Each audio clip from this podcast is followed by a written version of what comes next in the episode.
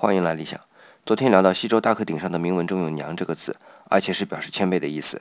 先说明一点啊，大克鼎上的“娘”的这个字形和甲骨文字形已经不同了，不是左右结构，是改为半包围结构，也就是“女”这个字陷到宫殿里面去了，而且也把表示宫殿廊道的曲线画得更弯曲。